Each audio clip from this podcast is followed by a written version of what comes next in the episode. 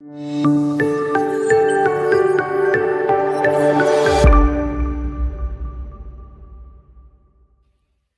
everyone, this is Kurt Frank, and welcome back to another episode of Teaching General Conference. This is a podcast or YouTube channel where we go talk by talk through the uh, General Conference. I guess currently we're on October of 2022. We go through each talk and discuss how we can approach a lesson through that specific talk. So we're not here to dissect doctrine or concepts uh, in the actual talk. Mainly just how or how would you how could we go about actually teaching this, this content.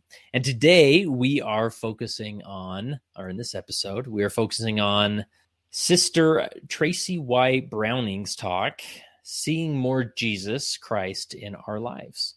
And so um, let's jump into this. So the first thing that uh, I'm always focusing on, you know, this to do one run through of the talk and try and pin, uh, pick out doctrinal themes, right, or doctrinal sentences that are connected to as much of core doctrine as possible. And you can go check out the mini episode. Believe it's titled "Teaching Core" or "Teaching Redemptive Doctrines" to to understand more about uh, the strategy. But we're going to go through, and what you want is to you don't you're not looking for principles or applications or stories or anecdotes. You're looking for doctrine, and it may be hidden in an anecdote or a story, but uh, nonetheless, that's where you want to go. And again, I don't claim to have picked out every last doctrinal concept in this, but let me just show you what I came up with. I always put those doctrinal statements in yellow. So here's one Our Savior's love for us individually and as his covenant children, and also his teachings and laws are available daily resources that we can depend on to be a light which shineth, enlightening our eyes and quickening our understanding. As we seek for the blessings of the Spirit in our lives, we will be able to, as Jacob taught, see things as they really are and as they really will be. As covenant children of God, we have been uniquely blessed with a rich supply of divinely appointed tools to improve our spiritual vision. So I actually broke these up. These are two, I feel like they're kind of two uh, standalone doctrines. So this being that the um, the Savior's love for us um, as his covenant children teaches and also his teachings and laws are available daily resources. So the doctrine is is that god is giving has given us resources. That is a doctrine. That is a truth. It's a core doctrine i would even argue right? That uh, from the beginning of time he's always given his his children especially his covenant children tools and power. And uh, president nelson talked a lot about this concept as well. That's an ongoing theme definitely in this october 2022 general conference and then the second one, right? A covenant child of God, we have been uniquely blessed with a rich supply of divinely appointed tools. So I guess a little bit, uh, I guess it's very similar, but one is talking about resources, one, one is talking about tools. So you see how your mind is beginning to think, okay, what if we had a lesson where we moved in this direction of talking about what are these tools that, that God has given us? How would we identify them, right? All right, so we'll come back to that.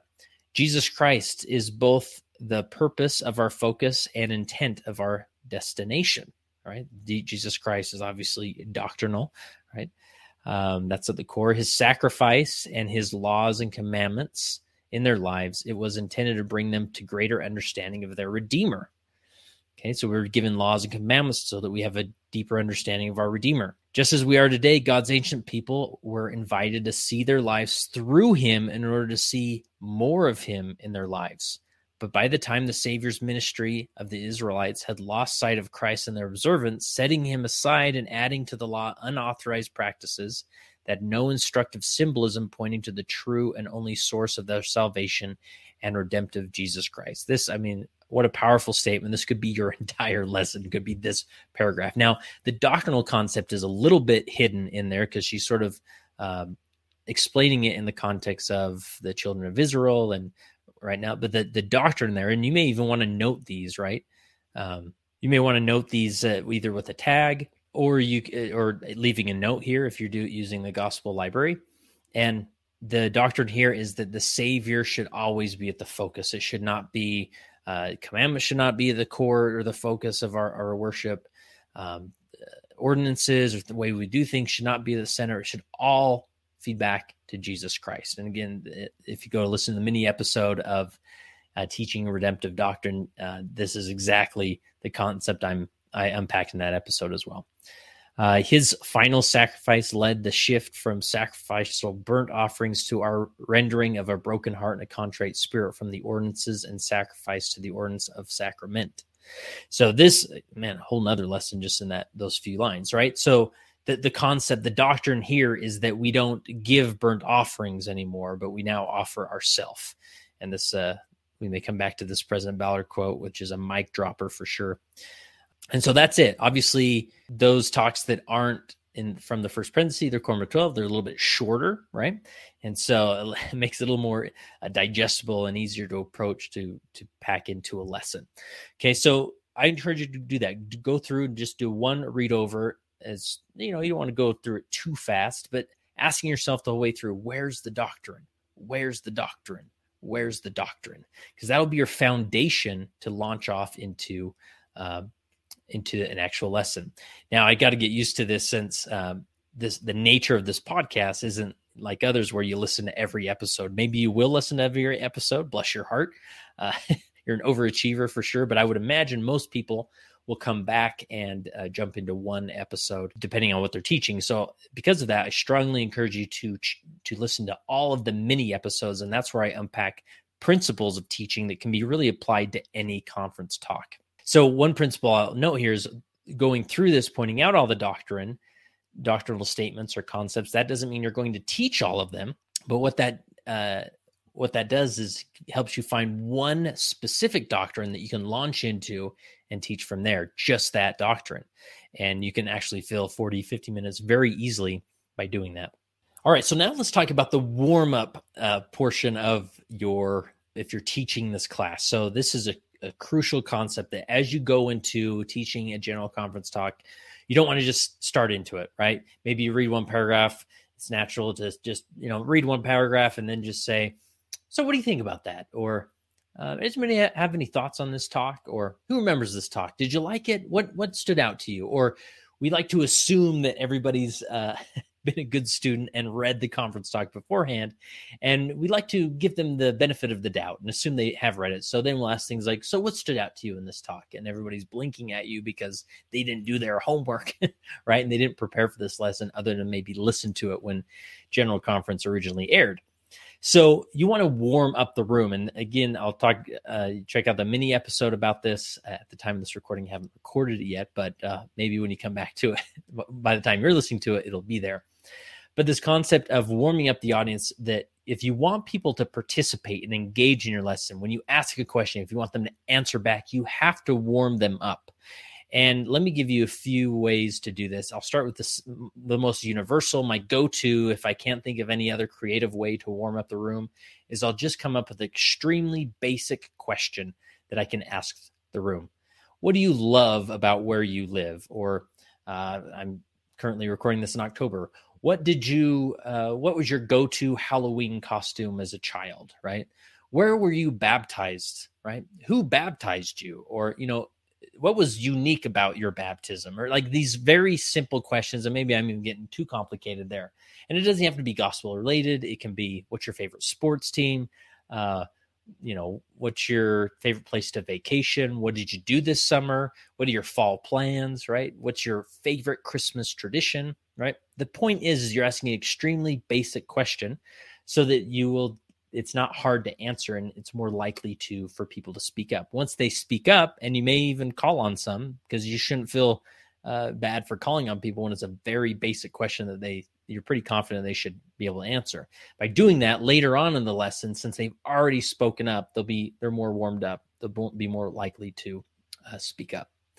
All right so that's one basic uh, warm-up activity that i go to all the time. Um, the other thing to do is in this in this talk sister browning shares a story or a concept about when she wakes up the first thing she reaches for are her glasses. Now it's one temptation to it feels like you're warming up the the room or you're you're introducing the talk to the room. One temptation is to sort of regurgitate this concept like oh sister browning talked about how when she wakes up in the morning, or you may even read it, right, or share the share the clip. But uh, the by doing that, it's not as impactful. It was impactful for Sister Browning because it's her experience. So you can ask yourself in preparation. I understand the concept that Sister Browning is teaching. How does that apply to my life as far as what's an example from my life or a concept in my life where I could teach the same thing, share it with the class, and do that, right? Maybe nothing comes to mind that's fine. You can still focus on the the glasses and that concept just don't regurgitate it. So for example i found on amazon there's this game. I, I think my mom actually has this game. And you don't necessarily need to buy it just for your lesson. Maybe you do and then your fam your family will have a fun family game to play.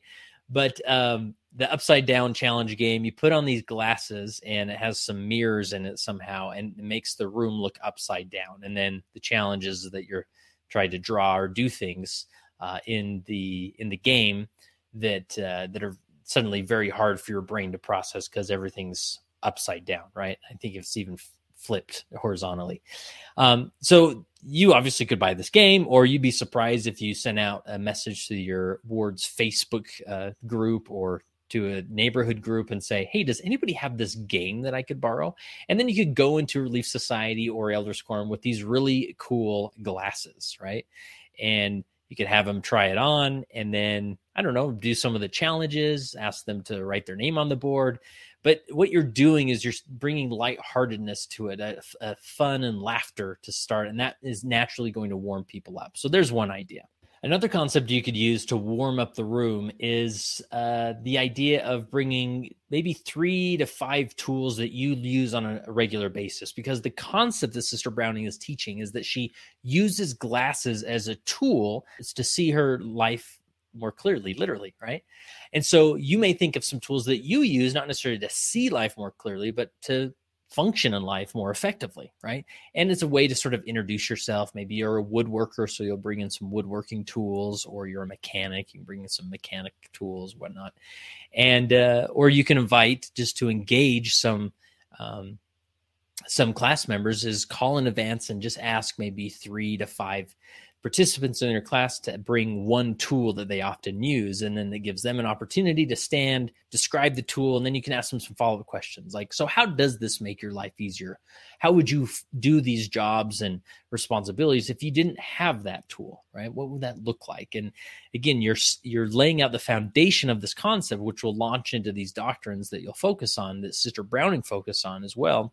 Uh, but you're making it fun and you're allowing people to get to know people. I mean the best result right would be for a other member of the of the quorum to stand up and connect with that individual after the class and say hey i do woodworking too. And uh, you know tell me about your shop right? And then they're connecting and it builds community and unity that way.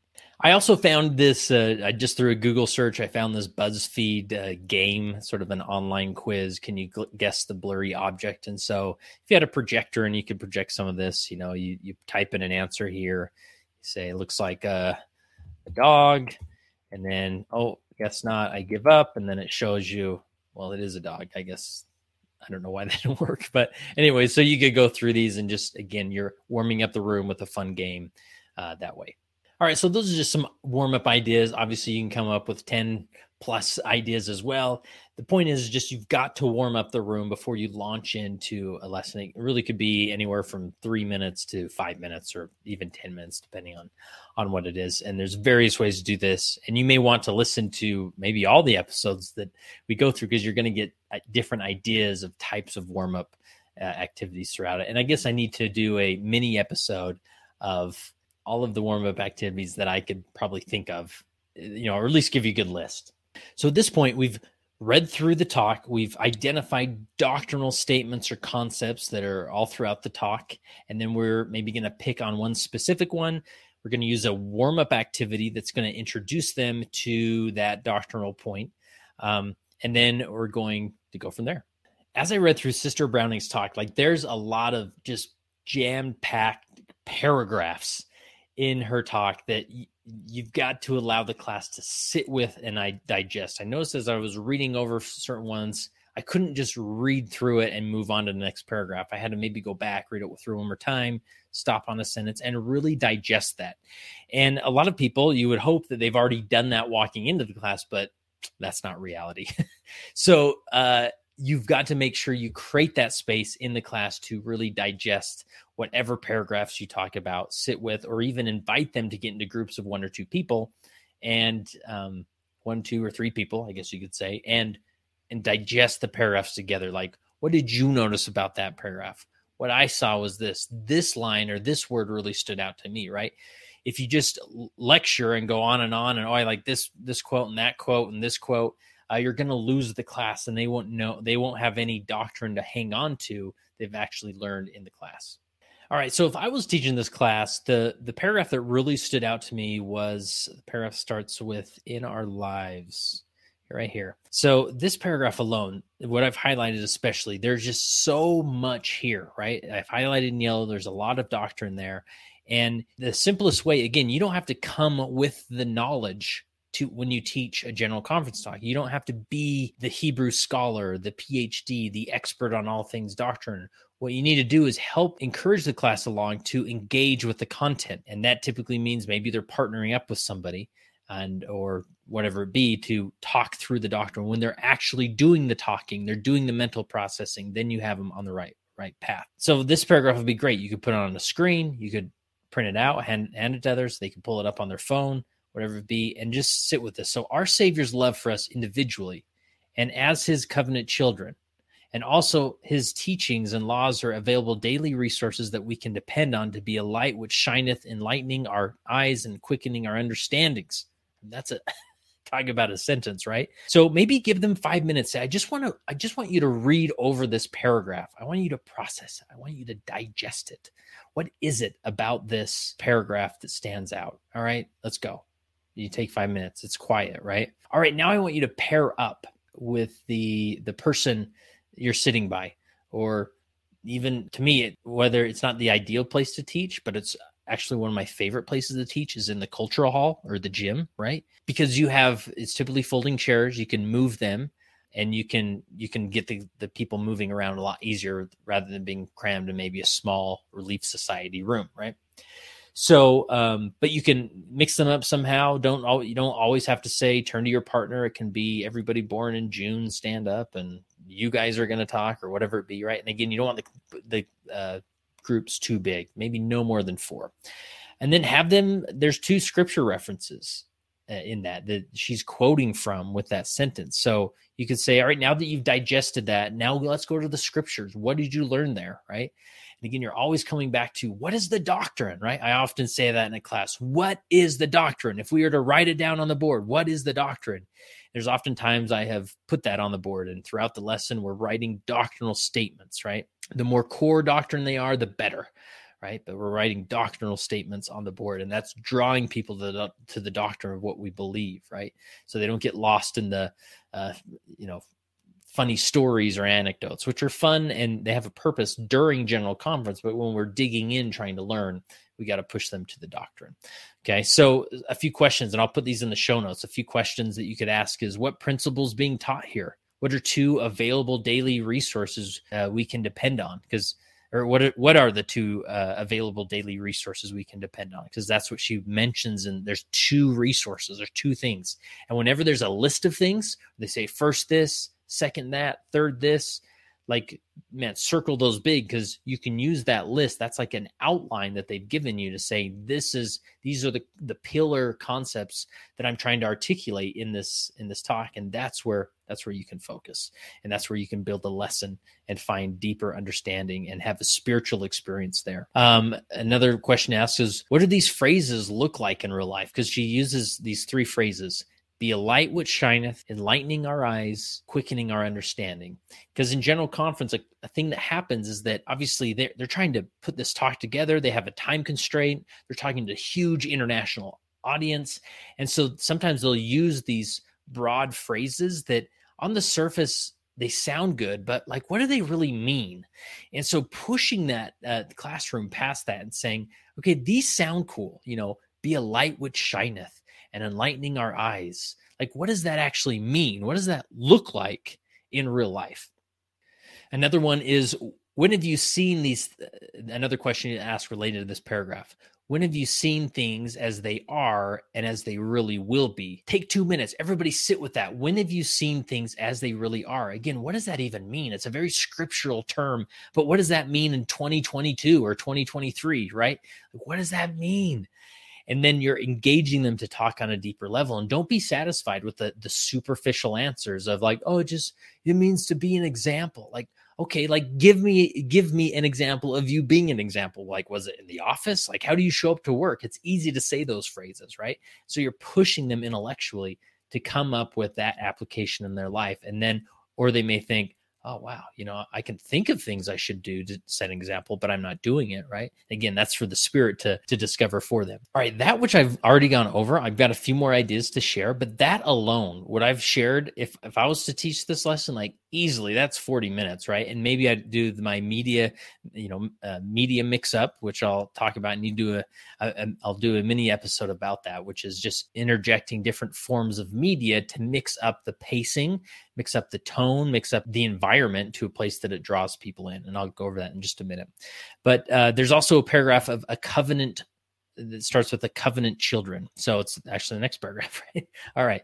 So uh, it says, The covenant children of God, we have been uniquely blessed with a rich supply of divinely appointed tools to improve our spiritual vision. So, divinely appointed tools. Like, what a phrase, right? I love that. So, and, and then she lists these out through it. that the word these tools are uh, the words of and teachings of Jesus Christ that come in these forms: scriptures, words of living prophets, daily prayer, temple attendance, sacrament meeting. So, a simple question you can ask is How have these tools helped you restore peace and provide the necessary gift of discernment, which she also mentions in that paragraph? So, give them two minutes, help them sit with it and think about it. What are the, um, because you're helping them, you're, you're, you're inviting them to connect the dots themselves. You could stand up there and say, This is how I connect the dots. But you want to turn to them and say, You connect the dots because you'll have a, it's a brain trust, right? You will get better examples.